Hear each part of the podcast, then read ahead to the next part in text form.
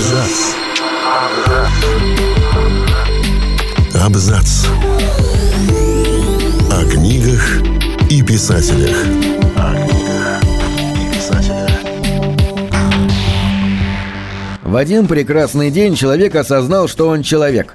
Тут-то все и началось. Манящая дорога приключений привлекала его не столько возможными открытиями, сколько яркими эмоциями, которые эти самые приключения дарили.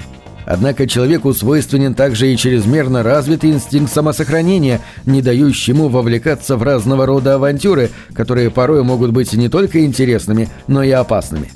Иногда приключения приходят к тем, кто их ждет меньше всего – мы же считаем, что лучший способ держать приключения под контролем – читать художественную литературу. Здесь от пиратов, обычных и космических, можно отбиться простым закрытием книги, а необходимый адреналин можно получить, не покидая уютного кресла с уютным пледом. Всем привет, я Олег Булдаков и сегодня расскажу вам о нескольких отличных приключенческих романах. Будет нестареющая классика и современные бестселлеры. Эталонный приключенческий роман. Какой он? Можно долго перебирать всевозможные атрибуты, вот только смысла в этом немного. Да и зачем? Уже около полутора веков люди читают роман английского писателя Роберта Льюиса Стивенсона «Остров сокровищ». И таинственный остров с пиратскими сокровищами будоражит воображение мальчишек и девчонок. Интересно, что роман изначально задумывался для детей и впервые был опубликован в детском журнале в конце XIX века. Он быстро завоевал популярность во всем мире и был переведен на множество языков. Отчаянных искателей сокровищ и коварных пиратов можно увидеть и на экране. По книге было снято множество фильмов и мультфильмов. «Пять недель на воздушном шаре» – одно из самых увлекательных произведений великого Жюль Верна, когда-то пользовавшегося огромной популярностью, а в последние десятилетия послуживший основой для многочисленных, но весьма далеких от текста романа экранизаций. История опасных приключений троицы воздухоплавателей, решившихся совершить путешествие на аэростате, рассказана в этом потрясающем воображении романе на фоне экзотических картин Африки, удивительного животного мира, причудливых обрядов и верований населяющих ее племен. Нельзя начать говорить о Жюле Верне и не упомянуть его «Magnum Opus» – 20 тысяч лье под водой. Идею научно-фантастического романа, который наравне с книгами «Таинственный остров» и «Дети капитана Гранта» входит в трилогию о капитане Немо, Жюль Верну подала французская писательница Жорж Санд – в одном из писем она призналась автору, как сильно ее впечатлили романы о путешествиях к центру Земли и по воздуху на шаре, и как она с нетерпением ждет историю о приключениях на подводной лодке. Вопреки распространенному мнению, Жюль Верн не придумал подводные лодки. К моменту написания романа подобные разработки уже велись. Правда, фантаст подсказал идею конструкции судна – двойные стенки. Через 30 лет такую лодку построил инженер Лебеф и назвал писателя соавтором машины. К сожалению, ученым до сих пор не удалось воплотить все идеи верно, высказанные в романе. Подводные лодки дорабатывают уже больше века, но все никак не могут приблизить их внутренности к техническим показателям Наутилуса. «Ариэль» — это последний и, по мнению многих критиков, лучший роман Александра Беляева – История увлекательных и опасных приключений юноши из аристократической британской семьи, выросшего в удивительной эзотерической школе, где гуру-наставники, используя одновременно весьма жестокие методы психологического давления и древние практики поста и медитации, развивали паранормальные способности воспитанников. Однако судьба Ариэля оказалась необычной, ему пришлось стать объектом таинственного эксперимента, в результате которого он обрел способность летать. Приключенческий роман «Наследник из Калькутты» в СССР был настоящим бестселлером. 90-тысячный тираж первого издания 1958 года разлетелся по стране за несколько недель, а общий тираж советских изданий «Наследника» перевалил далеко за миллион экземпляров.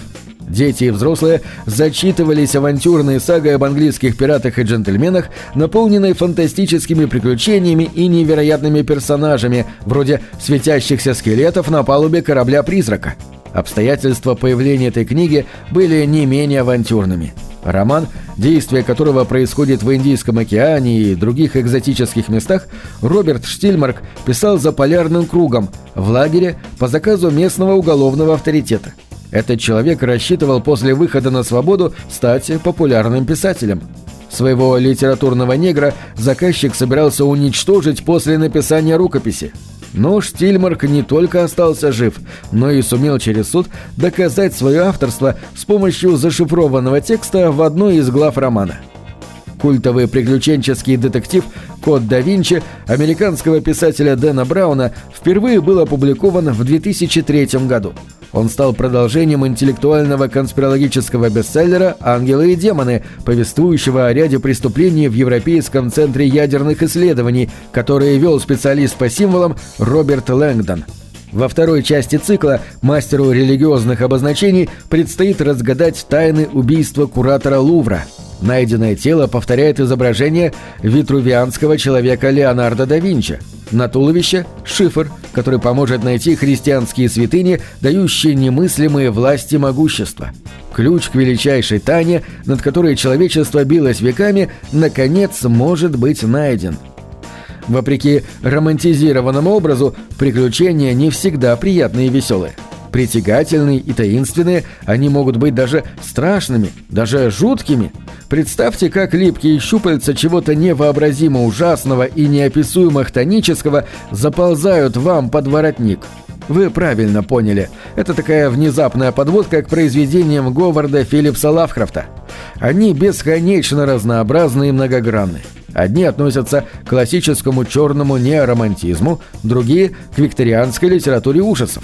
Но в каждом живет гений писателя, подарившего нам лишь на шаг отстоящий от реальности причудливый мир богов-демонов, подводного Ктулху и безликого Азатота, таинственного Шубнигурата и великого Йоксатота. Алексей Иванов – один из немногих писателей России, которого с уверенностью можно назвать успешным. Он пишет в разных жанрах. Примеру, его пищеблок можно отнести к мальчишеским ужасам, а «Хребет России» – к документальной прозе. Но сегодня мы расскажем о серии «Табол», которая состоит из двух книг «Табол многозванных» и «Табол малоизбранных». Дилогия написана в жанре исторического романа. Ее действие происходит во времена Петра I. Автор предлагает окунуться в историю становления русской Сибири, безумно интересного региона, судьбу которого предсказать в то время было крайне трудно. Это были земли разной веры, разных народов, разных групп интересов. Сибирь была полна каторжан, побежденных шведов, порождающих смуту раскольников и китайских контрабандистов, наживающихся на землях империи. Когда Петр I начал радикальные реформы, чтобы Россия стала настоящим европейским государством, то Сибирь моментально превратилась во взрывоопасный коктейль, каждый ингредиент которого жаждал доминировать. Это было опасное время, не лишенное духа авантюризма. На этом все. Читайте хорошие книги.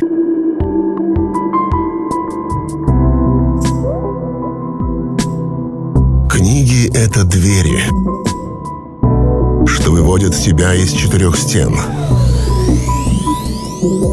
С ними ты проживаешь другие жизни, а свою умножаешь в тысячу раз. Тысячу раз.